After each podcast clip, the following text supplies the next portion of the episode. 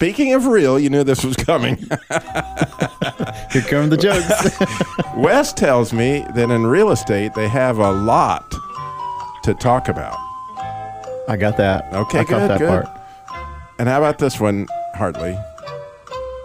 Lifelong counterfeiters never make any real money. You know what I'm saying?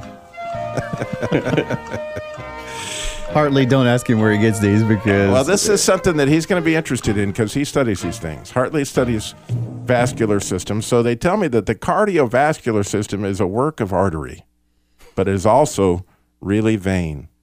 Think about it. It'll come to you. and my elderly aunt loves telling jokes while she knits. Come on, you can, you can say Where's it going? Yep, she's a nitwit.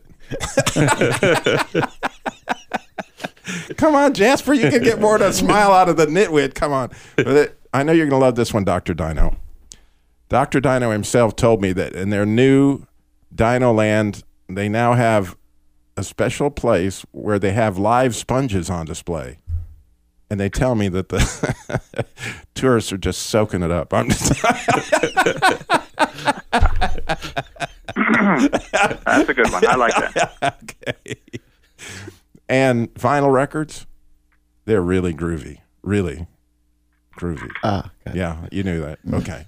So you knew at the end of all those shenanigans, I really would have a riddle for you. So where you just answer this riddle, where is the only place in the Bible, in the King James version of the Bible or the New King James version Bible, that you'll find the word real?